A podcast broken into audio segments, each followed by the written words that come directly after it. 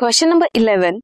Why is breastfeeding recommended during the initial period of an infant's growth?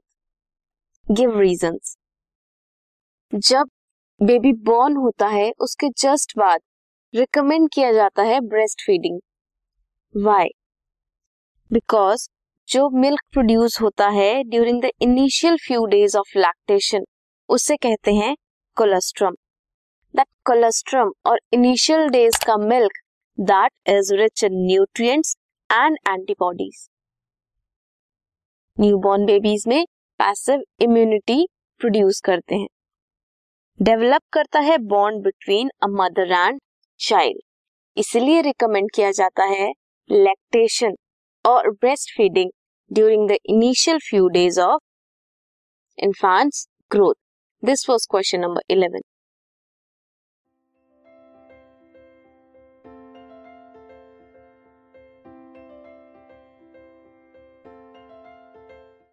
this podcast is brought you by Hubhopper Shiksha Abhiyan अगर आपको ये podcast पसंद आया तो please like share और subscribe करें और वीडियो क्लासेस के लिए शिक्षा अभियान के यूट्यूब चैनल पर जाएँ।